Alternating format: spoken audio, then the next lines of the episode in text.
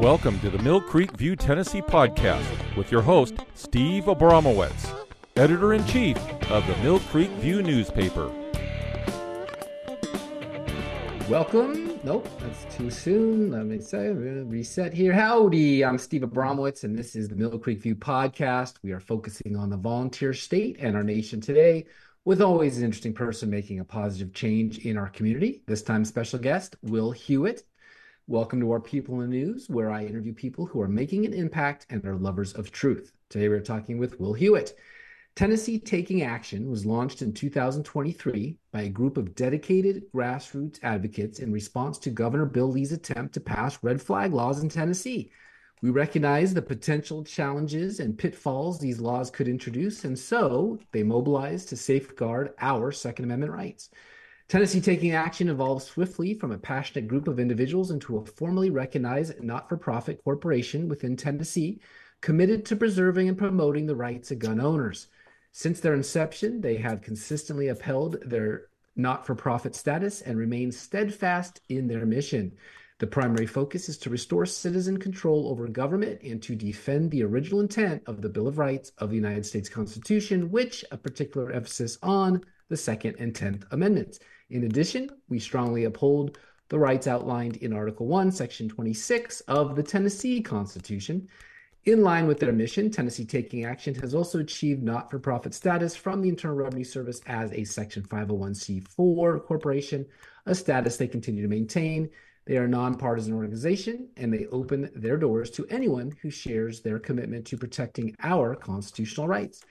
The mission is not focused on charitable activities, but on the defense of constitutional rights. At its core, Tennessee Taking Action is a grassroots organization.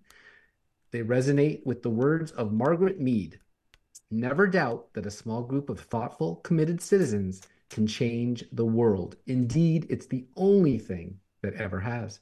Will Hewitt is a longtime Franklin resident, three children in private school, board member of Tennessee Taking Action, Williamson County Libertarian Party chair, Tennessee State Libertarian Party, Legislative Committee, Deputy Director. Mr. Hewitt, how are you today? I'm doing well. Trying to stay warm. Yes, we got snow. We got snow. It was under three degrees the other day. Eleven, negative eleven last uh, two nights ago. How how long you been a Franklin resident? Uh, I've been here full time since 1992. That so, counts. Not a, not a unicorn, but that counts as a resident. Good for you. Yeah, my, um, my father's lived here since '87 in the Brentwood, Franklin area, and then my mother and I moved here in '92.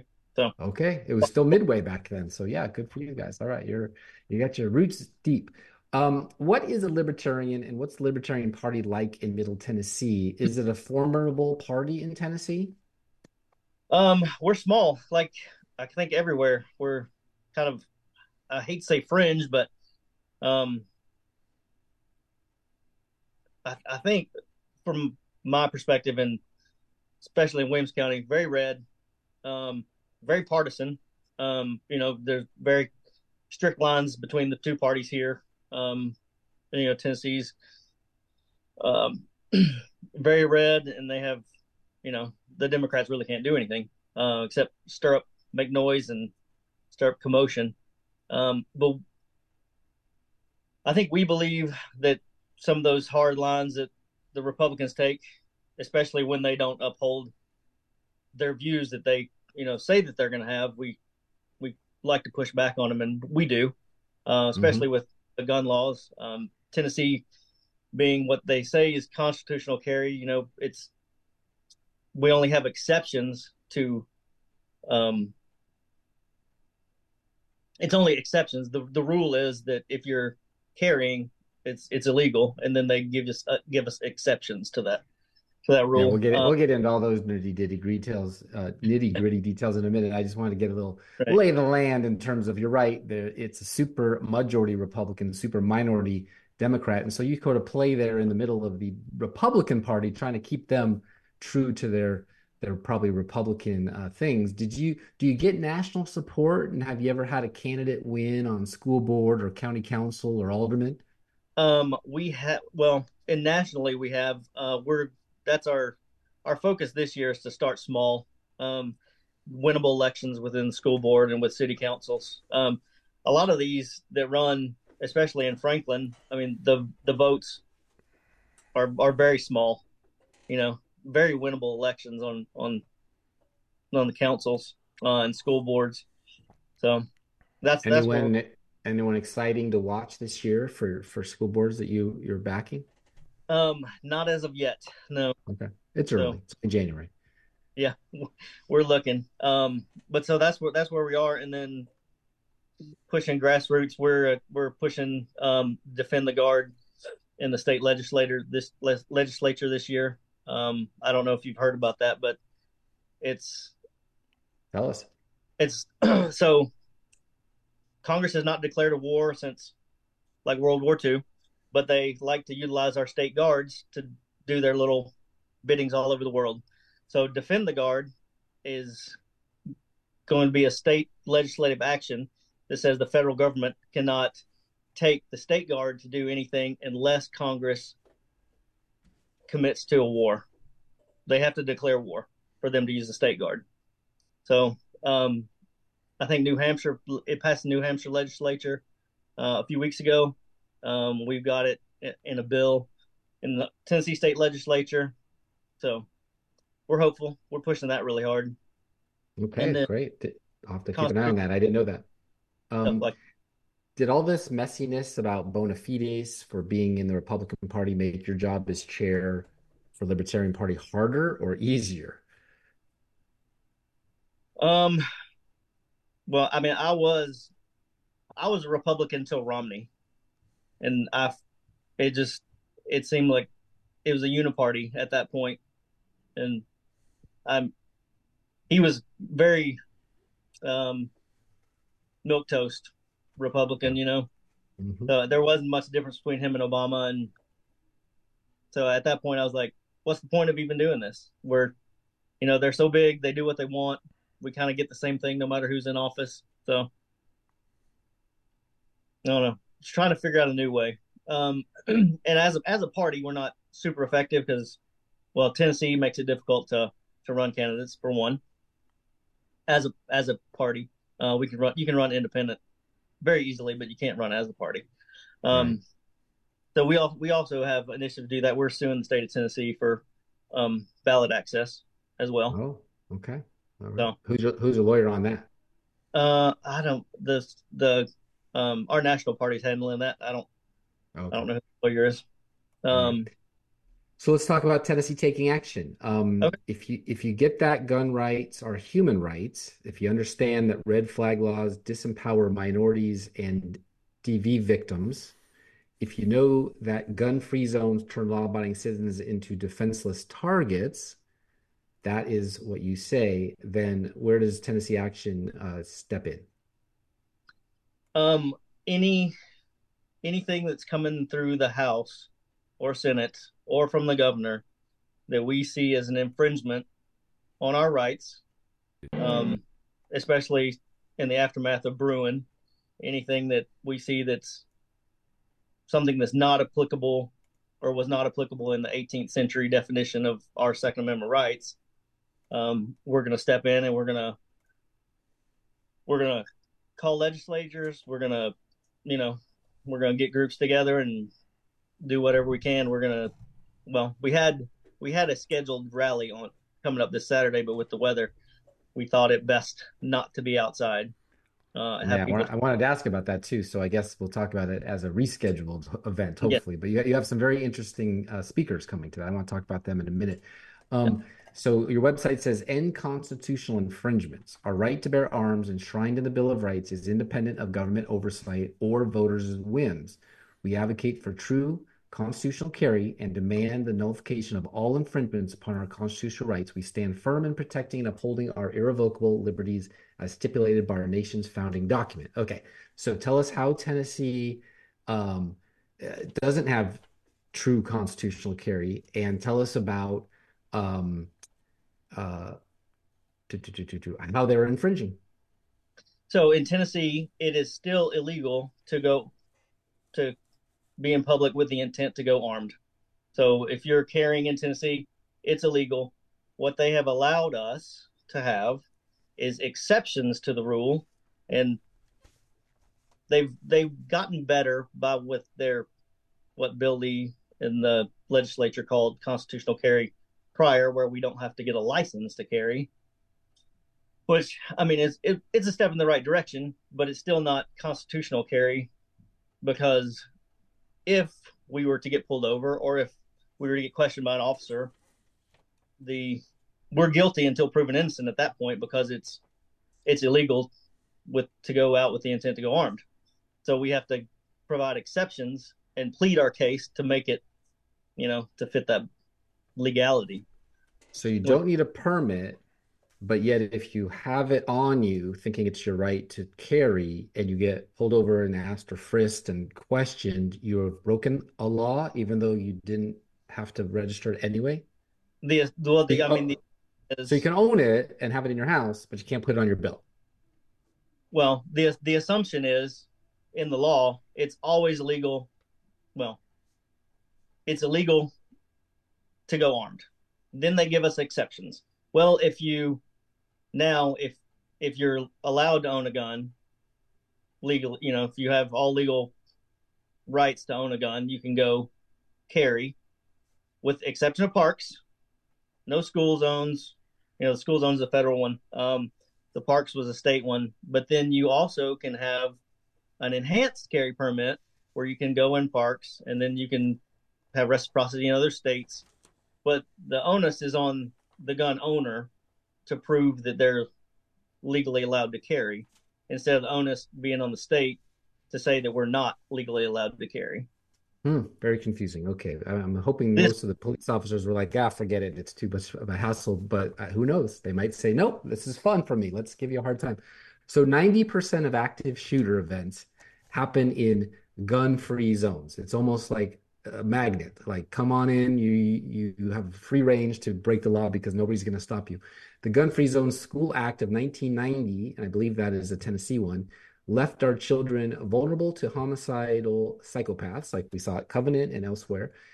It disenfranchised teachers, parents, and staff who would otherwise have the means to protect themselves and their students. Gun free zones violate our rights and leave citizens defenseless. Okay, so have you talked to a bunch of teachers who say, we really would like to be armed because these kids are out of control? Or, and, and, or have you seen a vulnerability in schools like Covenant, for example, where if they would have just had not been a gun free zone, it could have maybe prevented what we saw.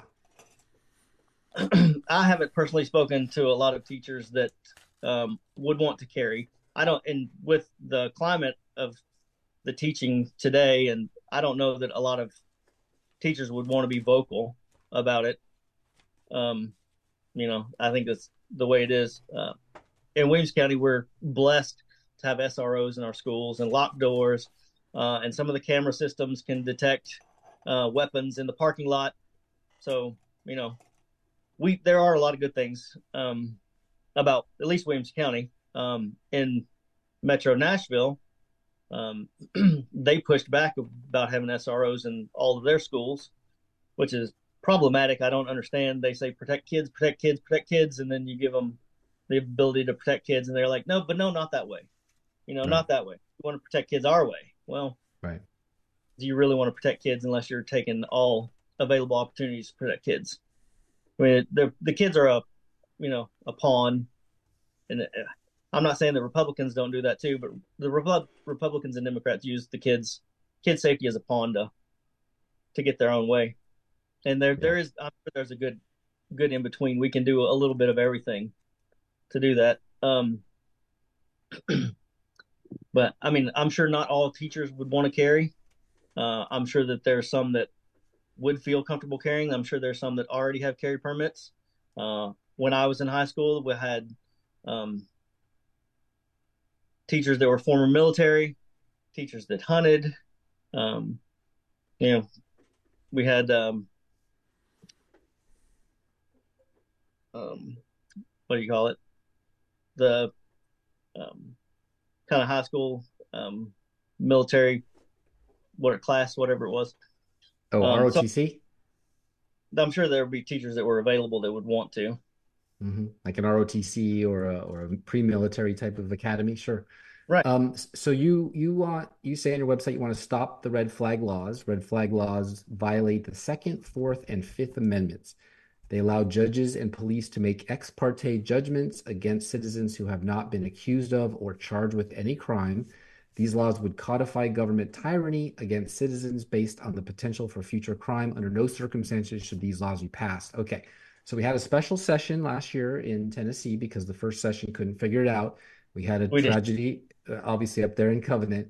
Um, would the left, or let's just say the anti-gun group, wants red flag laws as the silver bullet, no pun intended, uh, legislation that would somehow solve this problem.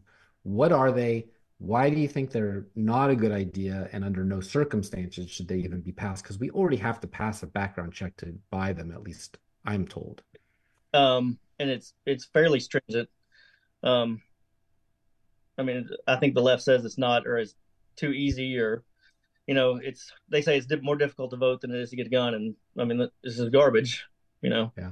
Um, but red flag laws, um, here the ones that were proposed here, I guess anybody could raise a red flag, and and push for your rights to be uh, removed ex parte without you being present for a hearing.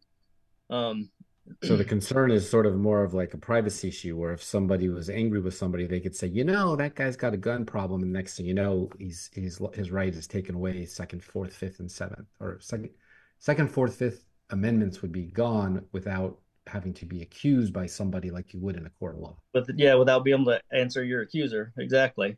Mm. Um, and that I think the bar is too low for that to take place. And we had issues um, last year with uh, in Nashville with a guy that randomly shot the girl in Belmont.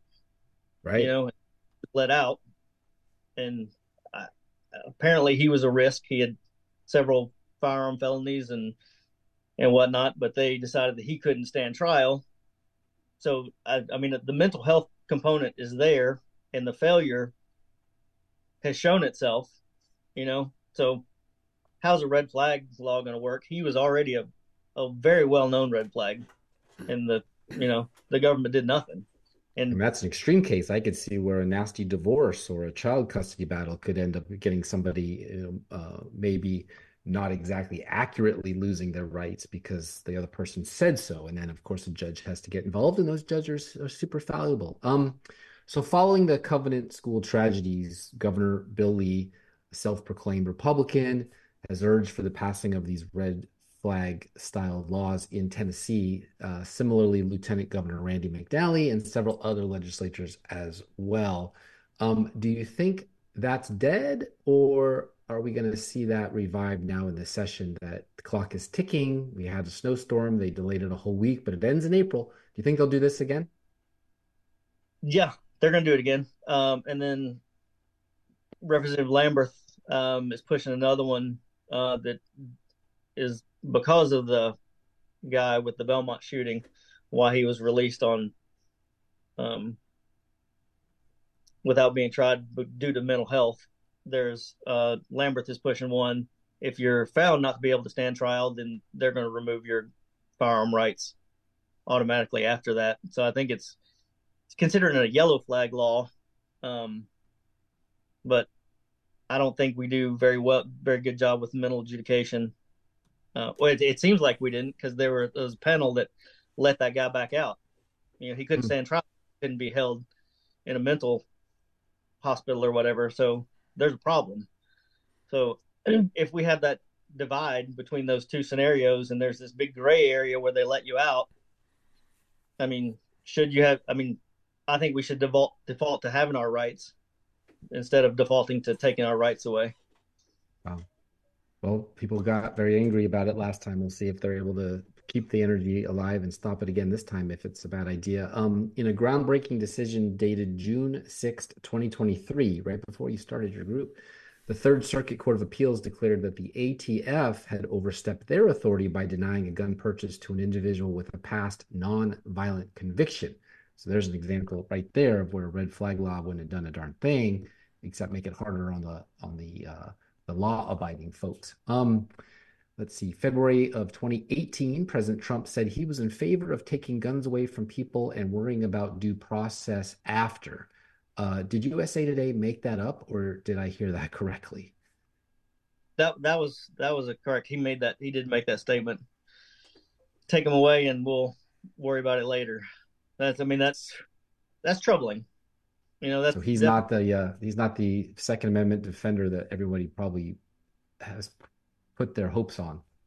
He's not, and with uh, his uh, he asked the after the um, Las Vegas shooting, he asked the ATF to go after the bump stocks, which they did, um, and they modified their definition of machine gun to add bump stocks, and they're they're doing still doing that now with some um, force reset triggers and binary triggers, and so they're continuing to kind of add stuff to their what they list as illegal and that what they have control over. Um, so we watch we watch those cases, and there there's a ton of them going on right now. It um, did seem like the uh, the slippery slope, as they say. Once you start messing or banning anything firearms related, it's not a quick jump to be able to say take away the ARs. Um, all right, let's talk about Tennessee taking action. Uh, you formed it April of 2023, not in not in reaction to that, but it just happened to be the same time as that. Maybe it was. Um, and you're all activists from across the great state of Tennessee. So how many chapters do you have? There's 95 counties in no 90 99 counties in Tennessee. How many chapters do you have? Um, so we're just uh, one chapter. So we focus our area, or we focus um, on the state legislature and lobbying, rallying here.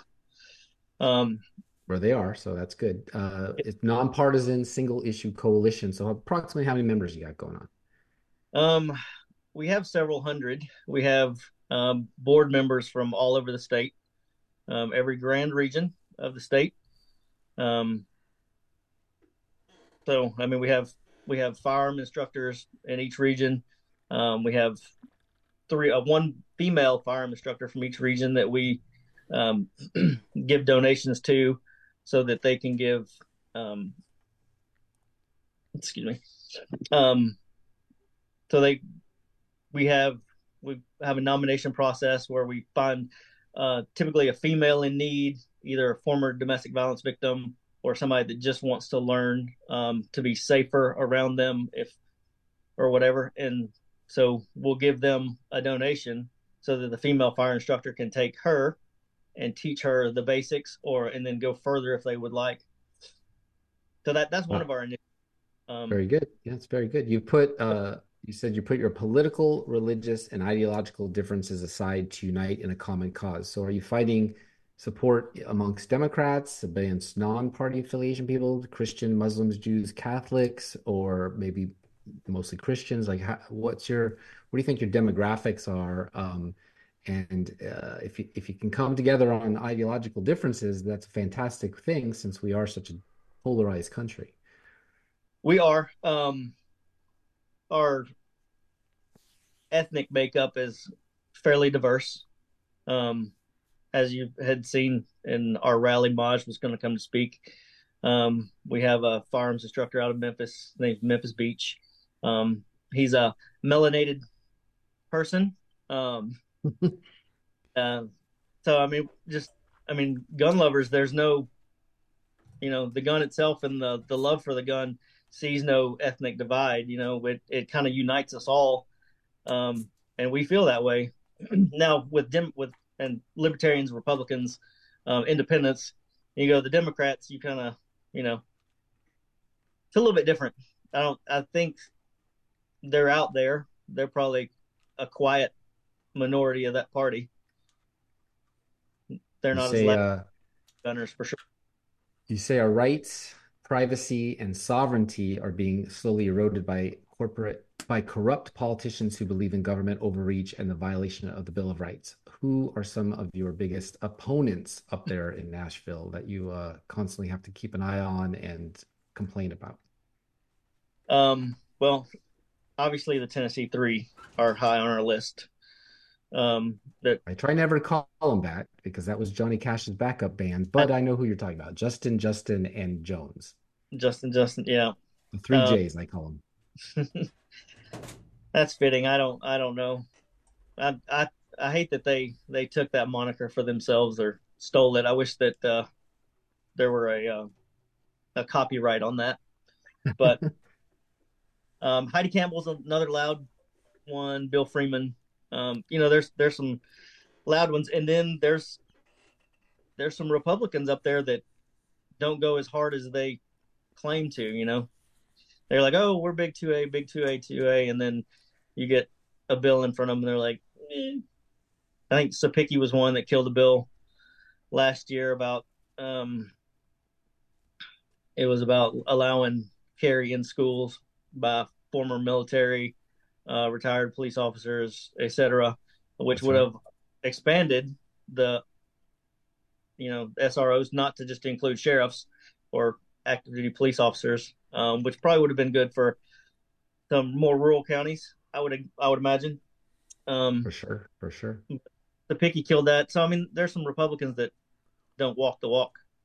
Right. Are you getting any help in Nashville, or are some county mayors and aldermen stepping up to help you uh, that we can, you know, show our thanks to or give a shout out to?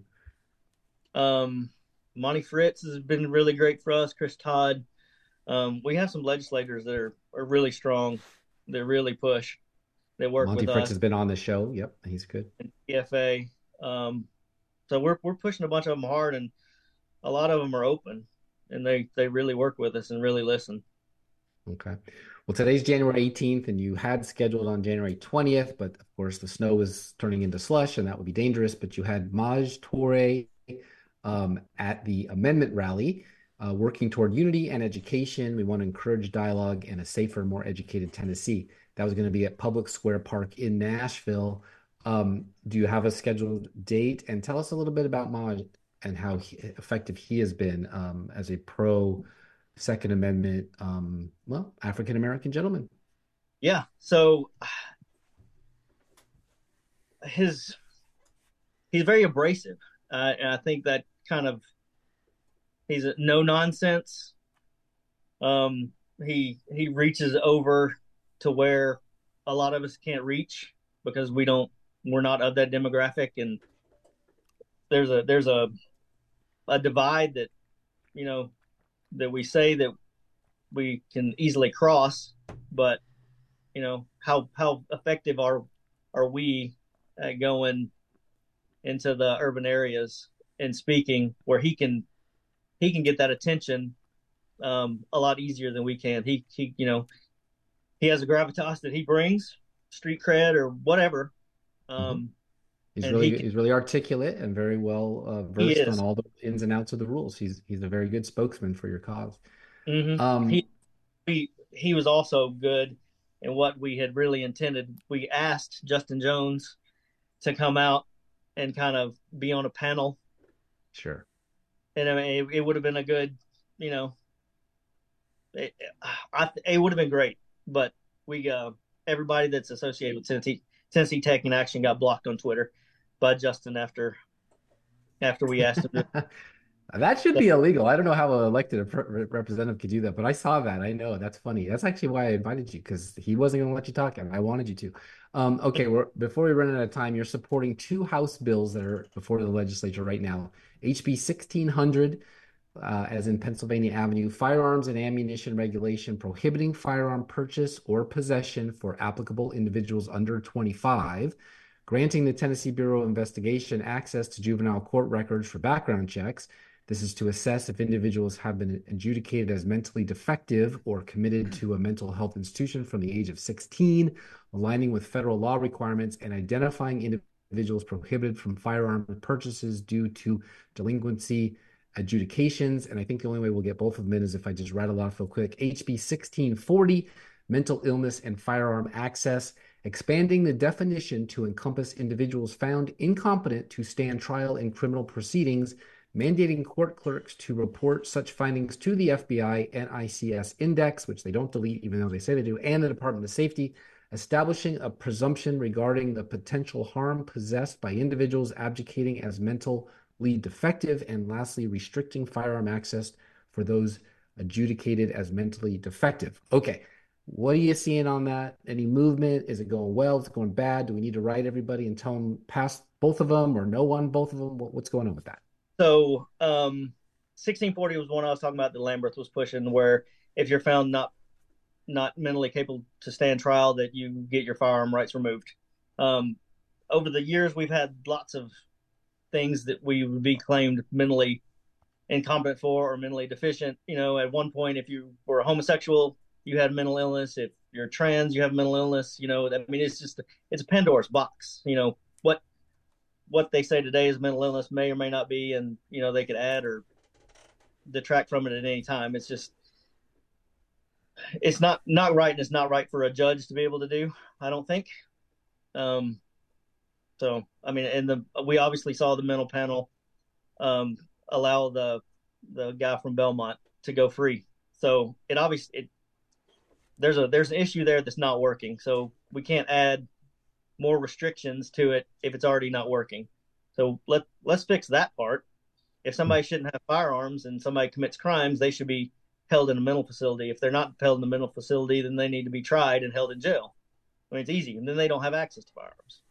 I mean, they would have access to drugs, though, unfortunately, in the prison system. Um, so former mayor, former mayor Cooper uh, of Nashville, now O'Connell, Mayor Lee Harris of Shelby County, that's Memphis, Mayor Tim Kelly of Chattanooga, third biggest city, and Mayor Indya Kin Kincannon of Knoxville, those are the four biggest, are all pushing to remove constitutionally protected rights of all Tennesseans. Amendment to SB 1029 for red flag laws from Jeff Yarbro.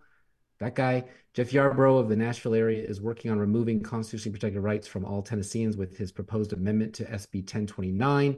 Tennessee Governor Bill Lee calls for red flag laws against Tennesseans. Quote, I'm asking the Tennessee legislature to pursue a new order of protection law to separate dangerous individuals from firearms while preserving constitutional rights. That's impossible. Honolulu police, they won't bother uh, processing permits. That's one way. Police Chief Logan, if you don't really have one, you're out of luck. A lot of crime in Honolulu, by the way. Um, why don't the gun makers sue for interference in interstate commerce? It's one of the 50 states back there in Honolulu, but you know they don't have a Second Amendment there. Obviously, why don't why don't the gun makers who we just let in to Tennessee, Smith and Wesson, why don't they sue and say you, you guys are blocking uh, the right to commerce? That's that's a good question. I've had some interaction with uh, a lobbyist for Smith and Wesson, and, they, you know, they don't want any infringements, and I think they push in the background.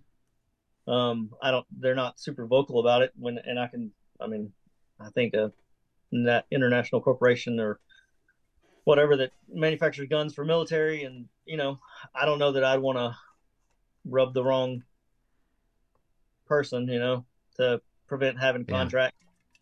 And whatnot and that that's probably money is probably what it comes down to i mean yeah you got to play that political game i know the kids mm-hmm. always suffer here's a little trivia for you this week uh, the first lady of washington state testified mm-hmm. on Martin Luther King Day to the House there, trying to take guns away as well. And she talked about MLK, but she didn't mention that he was denied a permit to carry a firearm after concern he had over threats to his life and his family, which ended up mm-hmm. in his assassination, which is a perfect illustration why we shouldn't have to get a permit. Uh, and that was Montgomery, Alabama, the local sheriff that was that denied it to him. Um, hopefully we don't go down that that road. Um, research revealed that the adoption of constitutional carry laws allowing concealed carry without a permit actually decreases crime rates. Gun confiscation or making it hard to sell by leads to crime spikes, like Seattle, where in Ohio it's actually gone down. In 2022, Ohio legalized permit-free carry across entire state, and guess what? Gun violence in six out of eight largest Ohio cities dropped. Columbus down 12%, Cleveland down 6%, Toledo down 18%, Akron down 18%. Man, was that place a mess. Parma, Parma down 22%, and Canton down 5%. So there you go. Science. Seattle had record high deaths last year. Um, is it true if a gun store goes out of business, the state gets their sales records almost as good as a gun registry, and uh, they are twisting these guys that they can't sell high capacity mags? ARs being most popular and they want to ban them, et cetera, et cetera. Uh, taxing extreme ammo like Washington on the ballot right now.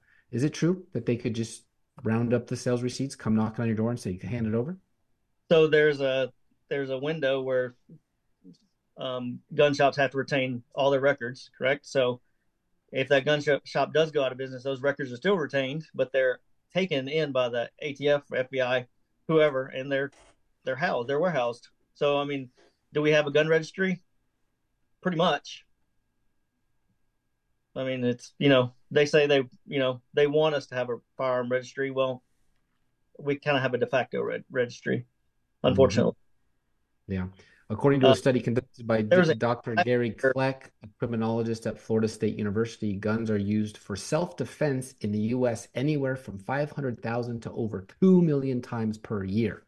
So the best way to get crime down is actually to have an armed citizen. Um, we just talked about Smith and Wesson actually moved to Tennessee.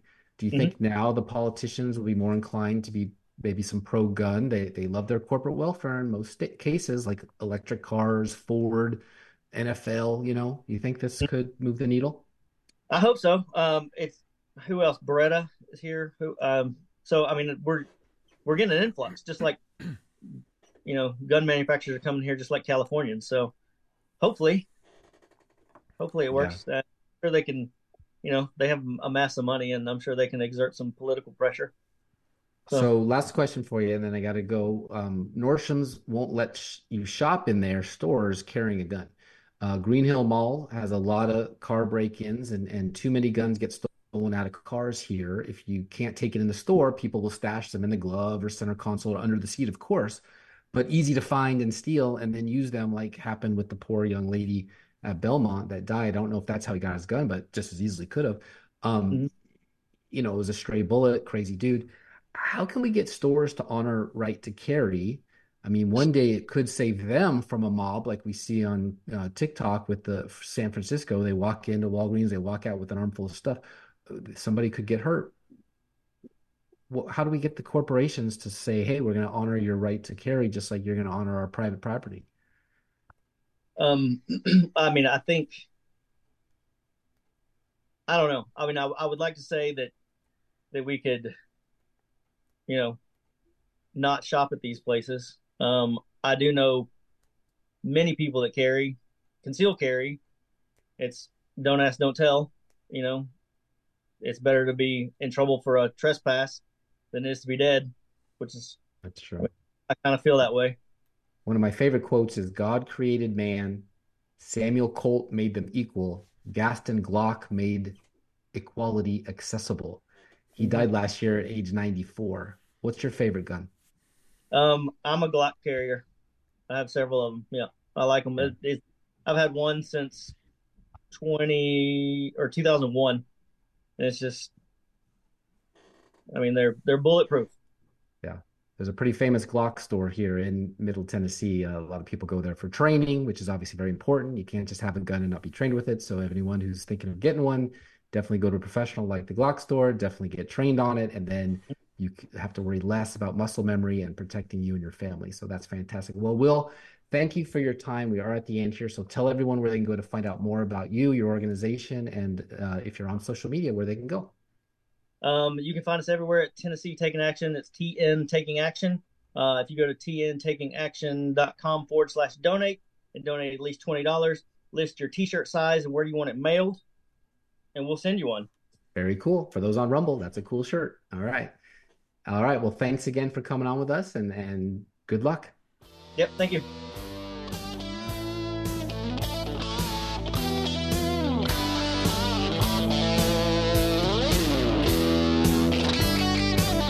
Hi, I'm Steve Friend, Senior Fellow at the Center for Renewing America and former FBI agent and whistleblower, and you are listening to the Mill Creek View Tennessee podcast. With Columbia, Tennessee based EnergizedHealth.com, you lose fat fast, simply and naturally without restrictive exercise or cardboard, dry, tasteless food. Revolutionize your health with this proprietary 88 day science from John and Chelsea Jubilee. People report getting off medications and reversing ailments. Energy, mental clarity, and alertness go through the roof. Look and feel many years younger and oftentimes unrecognizable. I know. I'm an alumnus and lost 70 pounds of fat with John and Chelsea and wouldn't have energy to do three shows a week without it. Hit the link in show notes for your free consultation and discount. Money back guarantee so you have nothing to lose but unhealthy fat. EnergizedHealth.com. I don't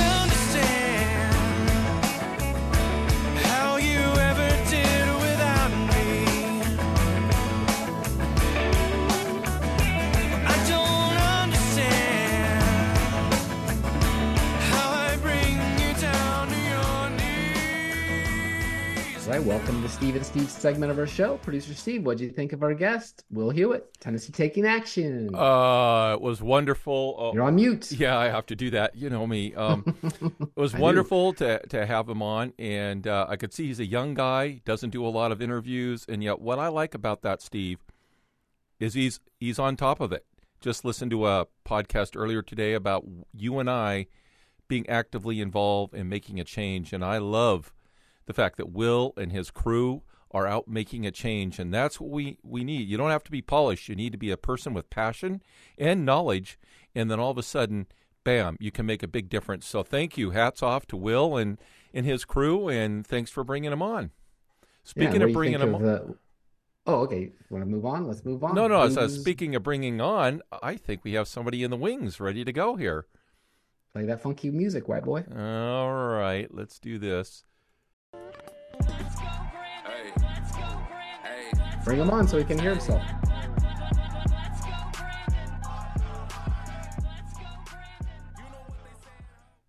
Hello again, and welcome to the world famous Let's Go Brandon segment of our show, where we once a month check in with the Oracle of Signal Mountain, way over there on East Coast time. founder, owner, operator, editor, benevolent dictator, and snazzy dresser, and good dancer, I hear. Mr. Disco himself, who I can't see, uh, let's go, Brandon Lewis. How are you today, my friend? oh, he's waiting in the wings. Maybe he went to take a rest stop or something. I don't see him. I don't see his screen. No, I, I brought I, him in yet. I see him here. He is he is on.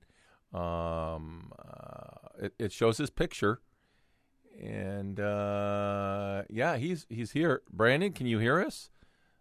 Live TV, folks. This is how it goes. Yes, it is and uh, I think he's just he took a pause. So he's like, "Oh, they're still talking, so I'm going to run off and do something." Um, back to the fact. Uh, so you've actually got. Let's just keep for a, a, moment back to what Will was talking about. So there's there's several legislative some bills going through. You talked mm-hmm. about this mental um, challenged ish, issue, and, and you and I have talked about, or you've talked about drugs and their their role in shootings and that kind of thing. Um, you would think that maybe this would be a good idea. That if somebody is mentally handicapped or unable to think clearly, that they shouldn't have a gun in their hands. But is are you guys discussing that maybe it's a back door to put more legis more uh, clause into the le- the legal system that says, for instance, like you said, if a former spouse or coworker is angry, they could call up and say, "Hey, Steve over there is a crazy go- goomba, and you better check into it." And all of a sudden, they can lock on and say, "Oh, you're, you're not yeah, going to get." All of our Italian friends aren't going to like that you said that, but yeah, that's exactly right. I mean, if somebody says, "I don't like what that podcaster has to say," and I think he's got you know weapons because he wore that T-shirt Next thing you know, I'm on somebody's file as a red flag, which is the whole point of privacy. And the, you know, I've said for a long time, if you wanted to permit to carry, carry the pocket constitution and point to the Second Amendment and say, shall not infringe. We'll talk about that at the end here. But bottom line is, you don't need government's permission to have your First Amendment right or your Second Amendment right or your third or fourth. I don't need a government apparatchik standing right here telling me that, oh, you can't say that. That's not a First Amendment right protection. No, it is. I can say what I want or at my church or at my uh, grocery store as to what to buy. So, bottom line is when the governments get together and say, all right, we have a problem, we have a, a crime and violence problem. Well, the gun isn't the problem the gun's an inanimate object. The bullets, yeah, sure, they they cause some damage if you pull the trigger, but it's the person. Now, if the person is impaired because they're on drugs, because they're on psychotic drugs, because maybe they think that they're a boy, not a girl, and so the drugs are doing all crazy, crazy things to their, and you put a loaded gun in their hand, bad things are going to happen, absolutely. So the point is, when the Republicans or the Democrats get up there and write a bill you have to read it and say, well, wait a minute, that may have interesting sound. The make sure nobody's ever injured at a public school again law. But if they start saying, and we're going to do it by taking guns away from mentally unstable, mentally problemed, mentally disturbed, angry, patriotic, people who talk about, you know, militias or went to January 6th, all of a sudden you're like, whoa, whoa, whoa, where's the line? When do you stop saying your mental health is the problem or taking your gun away versus you uh, still having that right to bear arms? That's the problem. And that's that's happening in Tennessee as it is with others. And so then you have to say, well, who's pushing that forward? That, that may that be maybe a Republican, maybe a Democrat. We have both here. Well, it's interesting to say that. I've got a guest on my show that I'm going to be interviewing tomorrow who has put out a number of books about drugs and psychopathy, uh, mental illness, and actually how the mm-hmm. drugs actually cause you to become mm-hmm. worse and, mm-hmm. and and addicted, especially in a teenager whose oh. frontal lobe hasn't even developed yet, and all of a sudden you're stunting it with a puberty blocker, which is retarding your entire system to grow into an adult. So yeah, it's terrible. And then you say, here, here's an automatic high-powered rifle pointed at some children. It's it's crazy how that allowed, but they won't let us know who those people are or what drugs they're on because they hide the information. Um, are we not getting Brandon today? Uh, he is waiting. He's sitting there. I just got a text from him. Text him again. I just texted him. I'm. Uh, I brought him in. I can see his beautiful face here in front of me. Um, is he is he on mute? Is he? I can't I hear him. You, but I don't see him. All right. Well, uh, uh, he's not in the waiting room anymore, and he is sitting there. Um, I just he says, "I'm in here, guys," and I didn't see his text earlier. Um, and then I got to. Let him, I think you have to let him in because I don't see him. Usually, uh, I see it. Well, I did. I said allow. So okay. let me go well, up. That's half the battle. Um, let me see if there. Yeah, because see his his face popped up, Steve. So his he should be in here. So I agree. I, I'm wondering if he ran off, and then he's going to return here shortly. Because otherwise, we've got his beautiful face here, and you're right. It's like almost looks like a disco look there. he didn't even get to hear that. It's like I'm talking behind his back. Like usually, I talk right to his face. Yeah. So bring him in here. Do what you ever got to do. Tell him to come out and back, come back in or something. Because we yeah, we 20 I, minutes live left, and I want to have the show with Brandon. Okay, and I'm gonna go. I'm gonna do this. I'm gonna. It's the first time this one's happened, folks. I tell you, live TV, we have just about done it all. Just when you think, oh, we know how to handle that, that's happened before. Something new like this happens. It's unbelievable. But at least yeah. we are live. That for a while too. Well, and it was interesting. Um, I'm like, hey, we went on live. We're great, and we we were in show. Um, but I don't know what happened because I says, please come in. We're waiting. Um, I got a feeling that maybe he got called off or something. Um, maybe he's. Are, did you guys get some snow? He, did you say? You said he called off, and you said you can see his face. So which is it? Can well, no, no, no. I took him off there and told him come oh. back in. I texted him come back in. Um, okay. So you got some snow? I don't Steve? think he took off. We got a lot of snow. Yeah, about seven inches. Um, everything. The roofs, roofs I can see still have the snow, and everything shut down. They canceled a week of Nashville session because they didn't want people getting there. My daughter's been home from school. They just, you know, just like anywhere else, it shut it down. Worse than rain in LA. Yeah, we have we've had uh, up until this week we had the freezing weather down into the teens and in the just 20s. wait till they take away your natural gas and then see what happens. Oh, That's I know. Really... Well, or charging. Have you seen the charging of the Teslas? It takes like double the time, and you have to move so that someone else can start charging and then come back in to charge. Oh no, I have off. not seen that. Um, oh, it's a, totally unprepared for cold weather. Well, it's interesting because last year they had a. Uh, it was either last year or the year before. Uh, Cindy Ryu and her crew were trying to pass a bill that said could not hook up natural gas to new factories, new new um, homes, and that kind Houses. of thing. And yeah. so uh, you are hold it unable to rejoin this meeting because you were previously okay. I'm going to go ahead and send. Um, okay, so let me do this, folks. We are yeah. There was new. So Chicago got a deep freeze too, and so the people who had Teslas were lined up at the Tesla station and they wouldn't. The, the other thing that was happening was they couldn't attach the nozzle from the charger to their car because of the ice on it that had accumulated. So the I mean, I feel bad for these people. You get stuck on a on a long freeway or something, and you're not going anywhere forever. You've got the world's most expensive paperweight sitting there on the side of the road because you couldn't charge it. And then even if it did, it slows down the molecules, right? So the the gas the the charging station is way slower than it normally would be. So uh, thank God for fossil fuels. Thank God for natural gas heated homes. Because, well, yeah, uh, and, and what, I was they trying want to... for us and what we have, two different things. And what I was trying to say is, I found out about this, went on her went on her, her uh, website, got a hold of her, left her assistant a really. I just said, "This is evil. You're, you're this is evil for what you're doing here." Blah blah blah. Then I sent. I went in and I said, "Do not, do not pass this." And then I found information about this the the, the Washington State Energy and found out that we already take coal because we're no longer running off of just hydroelectric. And I pointed out that if you if you remove it, we're going to go to even more coal, and that natural gas is the cleanest form. And anyways, I did that. I sent out that link to all my friends, and you know, within two days, uh, guess what? It it didn't pass. So yeah, that's what you got to do. That's what activism is. Is you got to read between the lines. They're passing all these crazy laws where they don't want you to understand. But you know, there's a bill before they're in session too in Washington. There's a bill before them right now that wants to basically triple uh, the um, property tax, which of course would pass through to renters.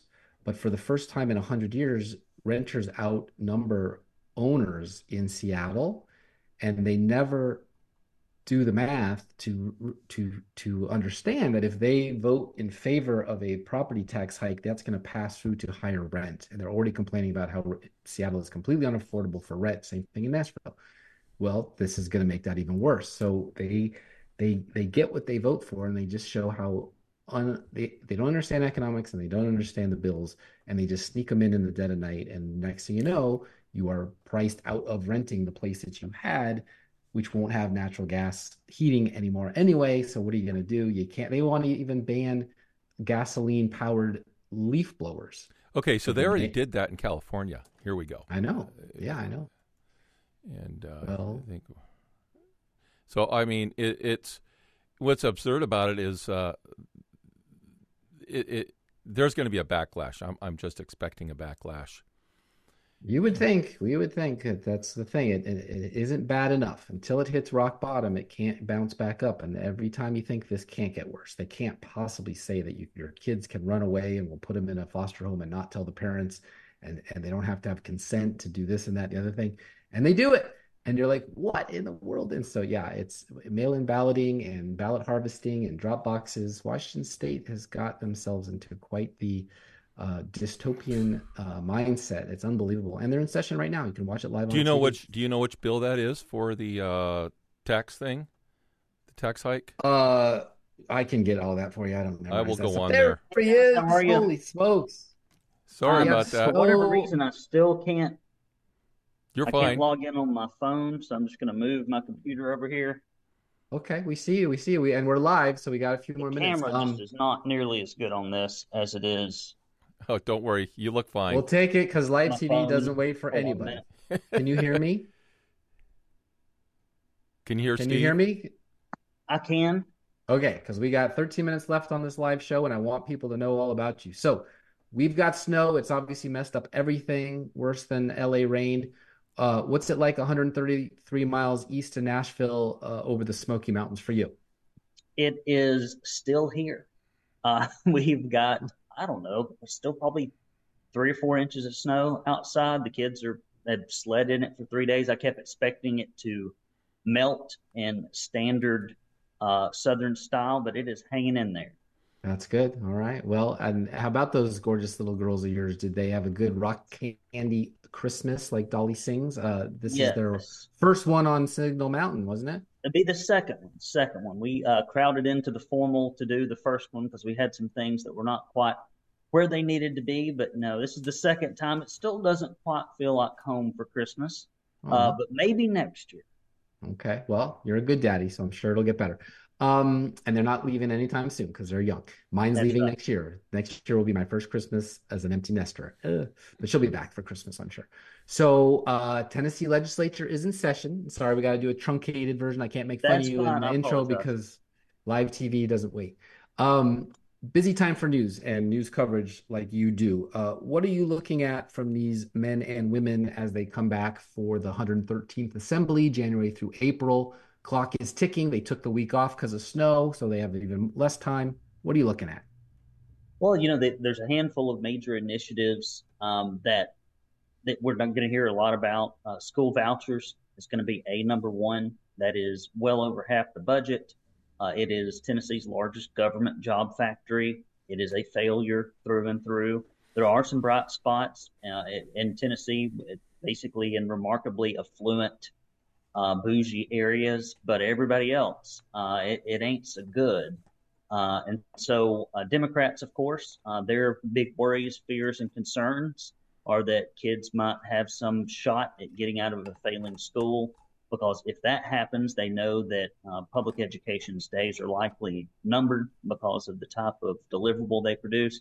And conservatives are concerned because they're afraid that uh, the government strings attached that will come with the voucher program could corrupt the only real uh, educational alternatives that people have left in Tennessee, and that's homeschooling and private schools. Yeah. All right. Um, some headlines from TennesseeConservativeNews.com, where you are desperately in need of donor funding to keep being the only daily news source for conservative Tennessee. So, everybody, hint, hint, chip in. The Tennessean won't do it. The Herald won't do it. The Memphis Cadillacs won't do it. I made that up. I don't know what the Memphis paper is called. Um, Commercial and appeal. is it really called the Memphis Commercial Appeal? Memphis No wonder nobody reads it. It's too long. Okay. It needs to be Mill Creek View or something short, like the TennesseeConservativeNews.com. Okay. That didn't. Uh, Um, uh, I'm only three days a week, so Brandon is it, y'all. Throw him some Hanukkah guilt. Okay, I plagiarized this right off your website. First story: group that brought up that bought up land to sell to the Chinese buys 186 acres in Hamilton County. That's your county, bro. Mm-hmm. Now, this is interesting to me because we just got news: a Chinese businessman, Tin Q Chen, sorry, a member of the Chinese Communist Party with nearly 200,000 acres in Oregon, is the second largest, largest foreign owner of U.S. land. A research team found that Sierra Pacific Industries' 2021 acquisition of 175,000 acres of forest land and mills through its buyout of a family owned timber company in Douglas County, Oregon, um, made the Redding, California based Emmerson family the largest private landowner in the U.S. The family, which owns Sierra Pacific, has 2.4 million acres of forest logged for timber in Oregon, California, and Washington, and it's been a secret until today. Estimates indicate that Chinese owned farmland exceeds $2 billion. Now, Tennessee has been one of the few states not to go down this road of selling land to foreigners. What's the story? And 186 acres, it's kind of peanuts compared to that. it, it's peanuts compared to that, but you know the Chinese Communist Party is entrenched uh, in lots of areas of our government. Uh, they are entrenched in many uh, areas of our trade and manufacturing and education uh, and politics. So it should be as no surprise that they would be trying to buy land here. And you know the big, um, I suppose, push behind this is the market, right? Uh, it, it it is probably in some way, shape, or form nefarious to some degree, but the larger pressure on it is simply the market. Uh, Chinese communists that have some money, uh, one way or the other, whether they inherited it, stole it from other people, got it because they climbed up the ladder, whatever, whatever uh, made them arrive at that point, uh, are very dubious about the economic strength of their home country, and so they are really looking for places to invest. And as you can see, um, you know, there's a bunch of weird stuff going on with this particular deal. Uh, and, and a few of those things is the fact that um, when they looked at how many people owned it, um, there, there, was there were about 2,500 people, and then there was this all this weird language in it, um, which says a list of covenants and conditions filed on the land uh, raised eyebrows and it said that the CCR stated that the shares cannot be transferred to U.S. citizens. And that the restrictions remain in place until 20 years after the last current living descendants of former President George W. Bush have passed away. That's just weird. That's a Tennessee covenant? Uh, these are covenants from the same group um, that bought some land up in Loudon County. Uh, wow. This is the same group, okay, but they've bought land now here in Hamilton County. And so it took place before July 1st when we enacted the law that, certain countries could not buy up land here, uh, but it is not retroactive. So uh, that that sale got going early in the process, and so I assume it will stay in place. They learned uh, about this guy um, that I talked about um, because of his 2018 purchase of half a million acres in Ontario, Canada. Um, I've seen a map of the 50 states, and damn near all of them have sold to China that have disclosed it. But Tennessee is in a little island. They haven't. Um, you can see it at, at Mill Creek View on Twitter. Um, I hope they don't look at the big money, the politicians, and start selling out like they did there. So I'm going to say goodbye to TECN.TV listeners for the live show. If you want to follow the conversation with Brandon, jump on over to Rumble or iTunes afterwards. Brandon, tell everyone where they can find you one real quick time, and then we'll keep going. TennesseeConservativeNews.com. Thank you for having me. I appreciate your work. Awesome. And your social, because we got social, 30 seconds. Just search for Tennessee Conservative News wherever you get your social media, especially Twitter uh, which is where all of the uh, state and local lawmakers hang out. And so we we need more people to follow us on Twitter so we can get the message out where they actually see it. That's right. The Twitter machine and the Truth machine and the uh, Gettr machine. Okay. Bye, y'all. Love you. See you next week. All Take right. Care. Next headline. Chattanooga Trucking Company fined $700,000 for green card checks in relation to illegal immigration. Lee and 16 GOP governors say Biden administration Congress should curtail foreign land buys. So there's there's a few uh, about the faith-based trucking. I'll take them one in turn. You may have to remind me of the second one because I was looking for my notes. Sure. So one thing that you need to know about Covenant Transport is like the, the owners of it. It's it's privately owned. To my to my understanding, I could be speaking out of turn, but it's privately owned, and they are unabashedly unafraid Christians. Uh, if you look on the back of their trucks going down the road, obviously number one, it's called Covenant. Like there, there's a Bible open, like that's part of their logo, and then on the back it's like um, I'm gonna mess this up. It's like it's it's not a lump, it's a life. It's not a it's something that they call it. I don't know what it is. It, it's a baby. Like it's a, it's a pro life message. It's more okay. clever than what I just said. But not it's like a clump of cells, but a human being, maybe something yes, like that. It's, it's okay. something like that, but it's more clever. And it's okay. on the back. So you know, the first thing is is whenever you, as a conservative Christian, uh, you should not be surprised that whenever you talk about the gospel or if you talk about conservatism, that there will be a price to pay. The truth uh, throughout all of Scripture uh, exacted a price from the people who would pay it, uh, tell it rather. And so Covenant Transport, what they got in uh, trouble for is uh, they have set it up in the federal government where you can't use immigration, certain immigration related um, requirements when you're hiring people. So what happened in Covenant uh, is they were, according to uh, federal government, on a routine basis, requiring non-U.S. citizens to produce their permanent residence cards, their green cards, and documents related to their immigration status. So this company wanted to know, are you here legally in the country? Apparently, that is illegal. The way that they were doing it. What you're supposed to do is take on face value any documentation that somebody gives you. And and this is very likely what this is for is it is a compromise uh, between what people really want, which is strict illegal immigration controls, and what corporations want, uh, and what rhinos want. Rhinos want you to think that they're actually doing something about this stuff when they're not. And corporations want to go through the motions without actually losing the labor force. And as a result, uh, all these large corporations, if somebody produces, you know, uh, says, I'm here legally with a Crayola crayon on a cocktail napkin, they're supposed to just take that and say, well, this must be a true government document. And so, uh, in my way of looking at it, uh, the federal government is punishing this uh, company for doing something that is noble, something that is responsible, something more of corporate America should do.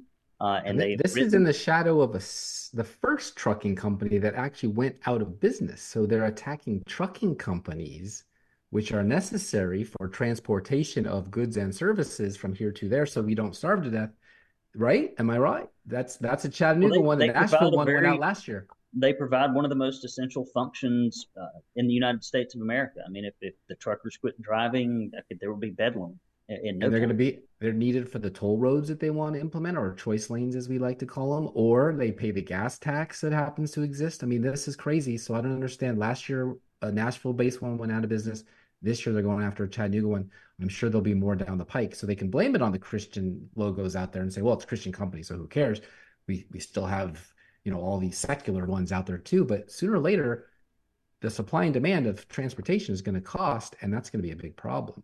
Um, well, and I have to blame one, my. Oh, go ahead. Go I'd ahead. add one other thing I've just seen, just generally speaking, because I work with small business owners all over the nation.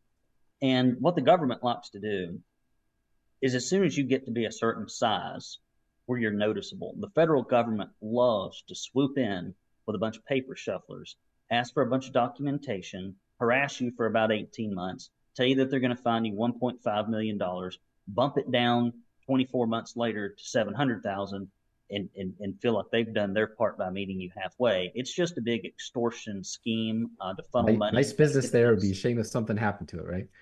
Yeah, exactly. It's or exactly. we're from the government and we're here to help. That's the that's yeah. The well, yeah, it's, it's it's it's no different than you know protection money paid to the mob. Uh, it's oh. it's all in that same vein.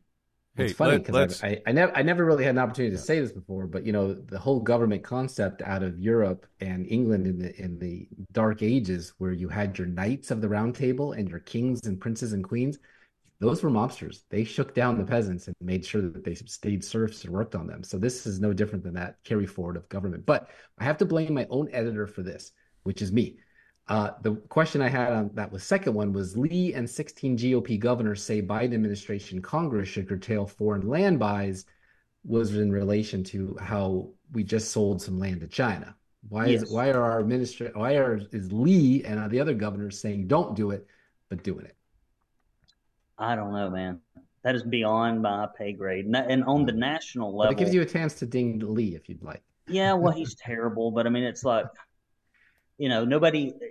There's some things that are so far out of the category of adequacy that you don't feel like you have to remark upon it every time. And Governor Lee's lack of ability to perform any of his campaign promises by now, I hope by your viewers and mine, is so well known and so well documented uh, that you you just can't have low enough expectations for the man. Uh, he will disappoint you no matter how you put him. You put him knee high, he ain't gonna do it. It's just it is he is he is barely a trip hazard. Uh, but, but at any rate, I have no idea why they're conflicting like that, other than the fact that that we likely have large corporations that are tied uh, to China here in um, in Tennessee, and they're likely uh, in and out of the office of Bill Lee. He's already been tied to uh, many many Chinese connections over the years, so this doesn't surprise me. So it's actually quite surprising that it took till 2024 for them to actually do a land purchase, whereas everybody around them had already sold out North Carolina, South Carolina, the rest, Kentucky. So it's kind of interesting that this is the year that we finally hear of a Chinese small little 185 acres. Okay. Uh, do, do I get to go to the next story, Steve, or do you have something that you want to throw out there? You're good. Okay. Uh, Congressman Mark Green says Biden administration has failed to provide adequate answers about vetting of flood of Afghan refugees brought to U.S. Before you answer that, I found it very interesting. Nashville is the largest city for immigrants from not Afghanistan. It's another Muslim country. Do you know this story? Um, I've heard it before. I can't recall the country of origin. Kashmir, maybe near Pakistan. You answer that question. I'll look it up. so, well, basically, about eighty thousand uh, Afghan refugee uh, or refugee. refugees. Well, we're about to start calling them refugees. Um, refugees uh, were resettled in the U.S. Uh, between 2021 and 2022. The long story short on this, I mean, I have to give you a bunch of details, but it's the same. It's the same old song and dance, and that is this: uh, the government doesn't check anything of any significance for anyone who comes into the country, either A, across the border or by land, sea, or air to, to get here. They don't do anything about that. We know that. We see that uh, on our southern border every day. Uh, and further, when they uh, have these complete knee jerk let's Im- let's import a bunch of people from whatever area of the world is currently having some sort of trouble disease, which kicks in like every six months. Uh, there are 10, 15, 20, 500, um, you know, 500 to 25 to 80 to 100,000 people that somehow slowly make their way over here and you never hardly hear a peep about it. And so essentially, Mark's just saying, y'all didn't check any papers. What if we don't know anything about these people? What if they're terrorists? What if they're felons? What if they're sexual? Uh, what if they're sexual deviants? We don't know. And uh, the government does not do detail work. That is not their job. Their job is to make noises. It is to shuffle paper. It is to lower your expectations, but it is not to keep up with details. And so this is a, a detail that they didn't keep up with, but they probably never had any intention to do it in the first place gosh, when you talk about like that, it's humans, and so that would obviously get into child protective services because they have the same problem there. And the answer to the question is Tennessee number one, Mexico, two India, three Guatemala, four China, five Honduras, six Philippines, seven Egypt. Uh, then you get into El Salvador, South Korea. So we we got a pretty good United Nations going on here. Can um, I? I'm going to bring in something here. If you do a little research, you'll find out that our country has been forcefully waging war on many countries so as to push out that indigenous people to other countries as a way of disruption, and that includes ourselves. It's it's all planned. It's not by happenstance. So your Tennessee deals with it, Washington deals with it, but on a federal level, a D.C. where the de- the demons live, uh, this is all planned. Britain started this hundreds of years ago, and we just picked it up. So a little trivia there. It is, but Mark Green's from Tennessee. We don't care about Washington because it's already failed. Uh, we're trying to save this plate. All right, next headline University of Tennessee at Chattanooga, your hometown, plans for AI integration and introduces AI boot camp. So, first it was gender affirming care at Vanderbilt, chopping weenies and TTs off. Then it was stray bullets killing girls out of for walks in the night at Belmont. And now attack of the Terminator machines at, and AI what is up with Tennessee colleges? So I will be the first to admit that I'm not the uh, I'm not an AI expert. I have used Chat GTP occasionally to ask esoteric questions or to get something, uh, some synonyms or alternative headlines or subject lines or a way to say something just to get my mind going. But I haven't dug into it, so that is I'm a little bit behind. Um, I think before we start worrying about looking for artificial intelligence, we need to see if we can find some real intelligence in Tennessee state government. I think you might have a harder time with that second job, but nonetheless, uh, they they're doing they are moving ahead with this because they have to. I mean, if you're in education and something as big of a sea change as this comes along, they have to take some kind of action. The question is, you know, what will these people do as uh, stewards uh, of this with the potential risks that come along with it? given their track record on trying to skirt any and all uh, efforts to curb uh, the, the the racist policies uh, and the sexist and the bigoted policies that they pushed through DEI, reverse racism, critical race theory, all that stuff, and are continuing to do it all over college campuses that are funded primarily by conservative taxpayer dollars. And so, uh, will they find some way probably to to make these institutions worse using AI? Probably. That's probably the first thing they type into Chat GTP. This you should probably crappy. make sure that the Mill Creek View and the Tennessee Conservative News are part of that database of you know mainframe decision making. So it's not just all Tennessean and Tennessee Holler information. They should dig into your database and say, oh, here's the other point of view. I don't know that it's going to work like that uh, because I have searched. I've searched early on when it was a little primal. I thought, let me go in here and see if I ask a few questions that should not be very biased, such as things like, what are the most negative consequences of illegal immigration in the USA, and is it is it more helpful or harmful? You can't get a truthful answer out of Chat GTP for that. Um, and and so it, it it is already being programmed to be skewed to the left, just like the search engines are. It's just another version of a search engine, right? And it, maybe one day it picks up and walks and has kids and murders us all. It could happen. I don't know. Not, I saw that movie. Yeah. It's not. The first question should always be: Is Jesus Christ Lord and Savior? And if it says no, then you know you're dealing with a, da- a dumb database. So, um, yes. and, and, that will never exist. So you just got to go with the Bible, uh, which is not AI. Uh, I bet we have our own plagiarism scandal in the shadows, like Harvard and Penn recently too. I, I wouldn't be surprised because those colleges are trouble with the DEI and stuff. But okay, moving on. Out of state contractor that hired queer prostitutes for special ed doesn't require child abuse background checks in Tennessee. Dude, I have so many stories in front of me with child abuse, trafficking, prostitution, freaking church youth pastors, on and on, illegal immigrants. Is this new or has Tennessee been a rough place for kids for a long time? You know, we have school board races coming this year, CRT, wit and no wisdom, A to F rated schools with bad rating criteria. You know, let's talk about third grades held back. They missed two years, K through two, because of COVID, and now this. What kind of 20 year olds are they going to be? I don't know what they're going to be, uh, but I used to teach in a uh, technical school, and they weren't good then. Uh, like, read this chapter, write a one page summary with an introduction paragraph, three supporting paragraphs, and a concluding paragraph. They could not get it done after 13 years in being in the schools in Hamilton County. Um, and so, it, punctuation, grammar, spelling, it, it, cogent thought, reading comprehension, not present. And so it does not surprise me. And and the question about, you know, is, is this abuse of children new? I would say it is not new. Uh, it has been going on since the dawn of time because people are evil. I would say that it is culturally new in the United States of America, probably the last 20, 30 years. And I think it's because we've just completely lost our moral compass. But uh, going back to my same premise uh, that the government does not do details, uh, Hamilton County Schools uses this company called Exceptional Student Services. I guess they should probably define that a little bit better by what they mean, because uh, some of these kids are getting some services I don't think they exactly intended to get. Uh, for example, a gym instructor uh, at the YMCA touched a couple of girls. He was also a special ed substitute teacher in Hamilton uh, Middle Middle School. Uh, Dwayne Sanders worked with first grade teachers, um, and and Ooltewah was arrested on sexual abuse charges multiple times.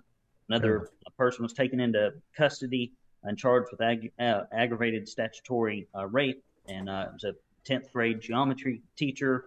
And we got two or three more stories like this that came through this organization. So I would think the first thing you'd want to screen is someone's background. Uh, seems like that'd be the first thing you'd want to screen. You know, maybe background first, credentials second. I'm not certain, but the thing that just kills me about this is that does it not stand to reason that someone who wanted to do harm to children might be enticed by something as uh, temporary and something is easy to get out of and maybe uh, not very much scrutiny put on you as being a substitute teacher? The answer is yes. I mean, if somebody wants to hunt deer, are you surprised that they're out in the field? If somebody wants to hunt children, are you surprised that they're, they're trying to be substitute teachers or youth counselors or whatever else? And so while it's always shocking when this happens, the other side of it is, is like if somebody's got that compulsion uh, and that, that sinful evil in their heart, uh, they're going to go find a place to, if, if they are in that category of people, they're going to find a place to, to make it happen. And substitute teachers uh, in Tennessee schools, uh, in particular, with such lax uh, background check screening and standards, um, is is the perfect target. It's a soft target. Ah, I just wish Tennessee would stand out as the one and only state that doesn't do these type of things, but I guess that's just not possible because it is part of Earth and we are humans. um, and what happened to all the lottery and gambling tax revenue for the schools and the and the billion dollars for illegals that they spend? And don't people want that for school choice instead of piling up uh, this twenty billion dollar surplus the state has. I mean, it's already AAA rated. You could spend ten of that and still be AAA rated. You know, where, where's all the the the what would they sin tax revenue that's supposed to go to help these things? And like you said, um, maybe hire a higher caliber of people. We just had the the new czar of schools embarrass herself and the state in front of a committee. Uh, they're not hiring the best and the brightest to, and using the money to fix these things. So let me say a, a series of very offensive things. Uh, first, it, it, it tends to be, in a large degree, compared to the private sector of, of professionals, what education attracts. There are exceptions, but but usually, I mean, it's like where can I not work that hard, get a bunch of benefits, can't be fired, take the summers off. Eh, I mean, there are some people that do it for the right reasons, but I went to Jacksonville State, which produced more teachers than any other school. And there wasn't, when people were in college with me and they were going through their phys ed classes and whatever else, they wasn't about the teachers. Well, I don't want to work the weekends. I don't want to do this. I don't want to do that. I can do it for 25 years and I can retire. Like there was, there was no like, let me go help the kids conversations going on at that school. Now, maybe every other school in the nation is different. Uh, and so we just got a, a, mess in Tennessee schools. And you're right. Miss Reynolds' testimony was rough. Woman could not answer. I'm sitting there answering questions for her. I'm like, I know that. I know that. I know the answer to that. I know the answer to this. This lady is the head honcho, and she's leaning over. Hey, Betty, what what is what is this TCAP test? How do you do that? Is that what is? How do they weight that? Do they put it on a scale? We don't know. And I'm like, and then the funniest part of that whole interview, it's only funny if you've watched it, so this may be lost on people. I watched it. I watched it. Is the poor old Democrat on the committee, like the one single Democrat? I'm sure there may be more. Take the bait. Take the bait. She is trying her best to put words in this woman's mouth, and she is unsuccessful. This lady is just like, I think yeah. what parents need to hear and want to know is that this shit show is going to improve in some way. It was very flowery language. That that's exactly what what the lady was asking, and and and Miss Miss Gonzalez Reynolds, like she is she is not speedy like her counterpart and she is she doesn't know what's going on, and uh, it's just terrible. But nonetheless, um, and and Lee scoured the country from Hawaii to Maine and found her in Texas and sat her down in Tennessee and said, "You're the girl for the job." What so what was that all about? Texas even, paid him off. Come on, Texas paid him off to do that. Yes. Get him out of our. Well, yeah, take her out of here. Get her yes, out of here. Yes now that we're not in the confines of the live show, which I, did, I really never knew was live, I, am sorry. So I, I, tried my best on my phone. I apologize. No, it happens, and this is new. You you wouldn't have been on before. Okay, very good. So um, the thing that I, I, I gave some advice to her, I said, listen, honey, let me tell you a few things you need to do. I said, first, you need to take a vocabulary test. I, I, test my kid for vocabulary. We do it every evening. She's in school. They need to lock these terms out on a piece of paper for you and put the definition beside it. So when a committee member asks you about a term, you don't have to go, well, what is that and how's that? Like these are vocabulary. It's just a vocabulary test, right? Yeah. You should have three by five cards. Yeah. Yeah. Maybe you should have boned up on this before you went and sat in front of the committee. Uh, the other issue I said is your job is not to answer their questions, honey. Your job is to lie through your teeth about the promises of what's going to happen. You are to invent a program. You are to hire a graphic designer to to put a, a raccoon in a superhero outfit called the Reading Raccoon or something similar. That was one of Penny Schwinn's. That's real, yeah. Masterful achievements. And then your other your other job outside of lying to people Racket about, Raccoon.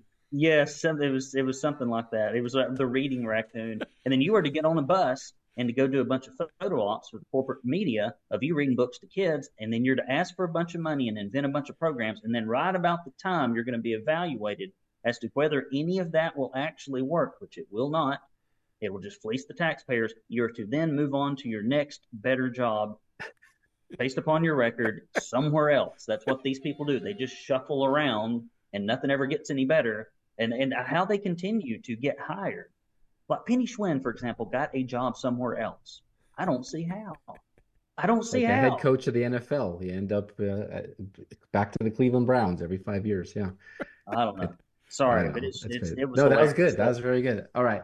Um, according to a Beacon Center poll, 59% of Tennessee voters, a majority for those liberals listening, support Trump, and 29% support Biden in a head to head race. In a three way race, Trump polled at 48%, with Kennedy at 22%, and Biden at 18%.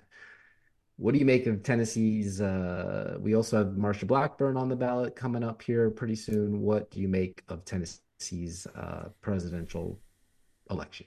Well, Marsha Blackburn's race is, is a non race. It is an opportunity for a Democrat politician to do what's wise, and that is to run statewide. You, you build a big donor list, you meet a bunch of people all over the counties, you elevate your name ID. Uh, one of the best strategies is to, to do something like this, uh, to be a lightning rod for uh, folks uh, that are uh, Democrat enthusiasts all over the state they hate Marsha Blackburn's guts and then uh, to lose, knowing you're going to lose, and then go run for something else with this list you've built up, with this this structure you've built up. It's very smart. Uh, you, you, never hear anybody in the mainstream media talking about that because none of them have worked in campaigns, nor are they that bright.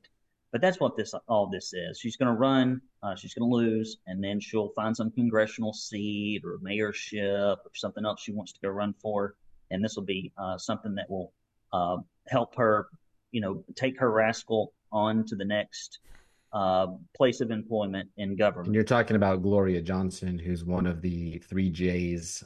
Yeah, exactly. Okay. Yeah, well, um, any of them, right? They're all of them. I mean, it, it's it's a smart thing to do. And the odds of Biden winning Tennessee are about the same as the snow rolling uphill in a rainstorm. I guess so. And uh, that's the, pretty bad. That's pretty bad Southern draw there. But always gonna. He was always gonna he's always going to win the primary. Number one, you're not going to change a lot of his supporters. Number two, um, you don't build a presidential network overnight. Uh, every county's got a chairman. Every county's got a finance chairman. You've got a, a, fundraiser in every state and a team of folks that do 15 different things. And you don't just crank that up from scratch. Uh, and so when you run the second time around, you are in, in such an enviable position politically. Uh, why in the world people even thought? I mean, you should just look throughout all of human history and the presidential races. It, it, I mean, there are some some blips, but they are far and few between. All right, last one. Speaker Cameron Sexton is upset about the national perception. He's a backwoods racist, so he's exacting a level of revenge. He doesn't want to hear from the Justins anymore. That was a tweet that he tweeted. Um, what do you make of that whole mess? Well, the first thing is just, it's hilarious. Like I don't know why uh, he steps in it enough, just trying to go through the day to day business, right? Like he he does not care what constituents want. He is not concerned about conservative principles. He has got his eye on the next political appointment. He is going to do whatever the corporate interests want. He is he is him and Lieutenant Governor uh, Randy McNally uh, have zero ability to lead on conservative issues because they're paid for. You can just check their finance reports. And uh, it's not from inside their district. It's all from outside of their district, and it's not individuals. It's all special interests. And so, if you think that people that are financed exclusively by special interests won't behave that way, you're crazy.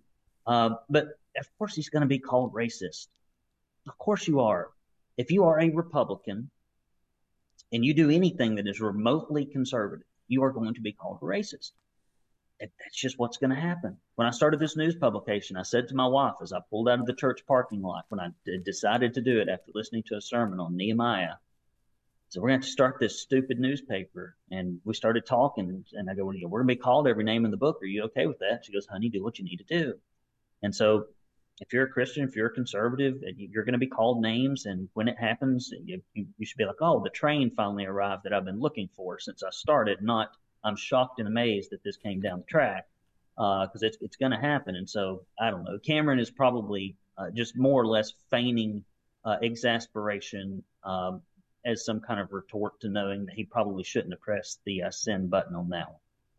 Yeah, for sure. And he obviously picked on the two representatives uh, that could obviously team up against him and make a mess. All right. Well, thank you again for coming on the Let's Go Brandon segment. I love it. I'm so glad. Tell everyone one more time where they can find you, and then we will see you next month.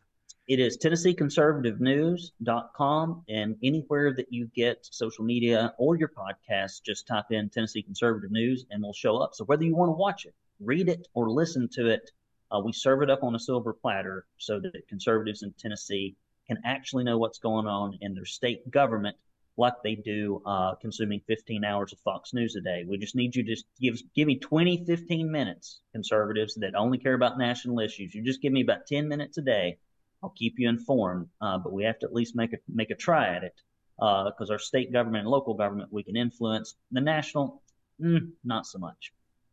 Yep. And everybody's spending about what, 25, 30 bucks a month on that cable news channel. So, and they're not getting nearly the content you are. So give you one or two dollars a month and we're on our way. All right. That's Thank right. you very much.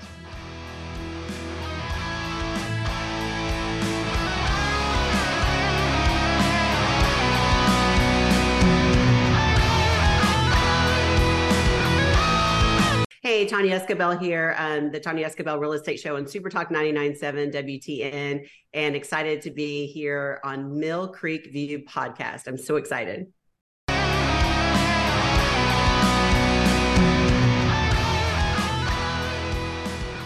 Time for my quote for the day. Before I share, I'll remind everyone to subscribe to Mill Creek View podcast. Just go to Rumble, Spotify, or iTunes, search for Mill Creek View, and hit the subscribe button. I really hope you like it. And you can join the conversation at Mill Creek View on Twitter 24 7 and Facebook anytime to until they deplatform me. I know this is a very complex for some people issue, especially some on the left. It's language, it's not like Shakespeare or Latin from a medical textbook, but here, I'll do it really slow. A well regulated militia being necessary to the security of a free state the right of the people to keep and bear arms shall not be infringed. Okay? Shall not is pretty adamant. You cannot. Not may, not sometimes if there is a bad flu going around. Shall not means shall not. And that militia part isn't the key. It's the right of the people. Okay? Leave our damn guns alone, you thieves. What also makes it confusing to dummies is it's a negative right which sounds scary, I know, but negative and positive rights are rights that oblige either inaction or action. These obligations may be of either a legal or moral character. The notion of positive and negative rights may also be applied to liberty rights. Negative rights are what a government cannot do to you, shall not, case closed. Vote accordingly because if they take that right, there goes your natural gas stove, your children, and your property rights. Ask Washington State. That's it for this episode. Thank you, Will Hewitt, for reminding us our rights to private property is a God given right, and political whims and virtue signaling can't change that. Inalienable means God given. Right means in accordance with fact, reason, or tr- truth. Correct. God given truth. Okay? Knock it off. This is goodbye for now. I'm your host, Steve Abramowitz, editor in chief of mcview.us. See y'all next week. If the Mill Creek don't rise, peace in our time, and definitely glory to God.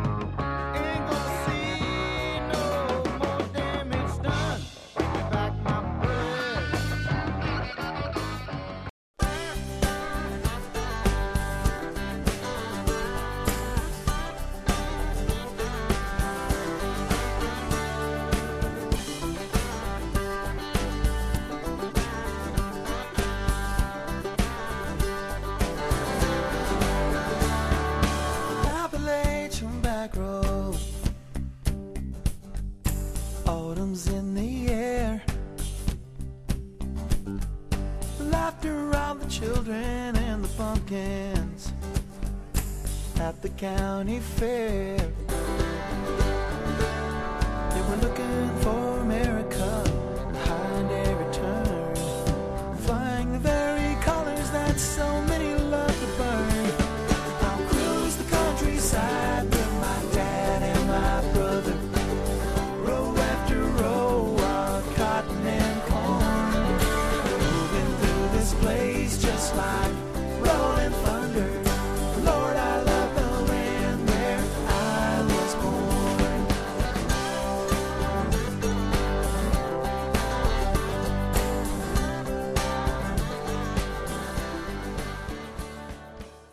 Any views or opinions represented on the podcast are personal and belong solely to the creator and do not represent those of people, institutions, or organizations that the creator may or may not be associated with in a professional or personal capacity unless explicitly stated.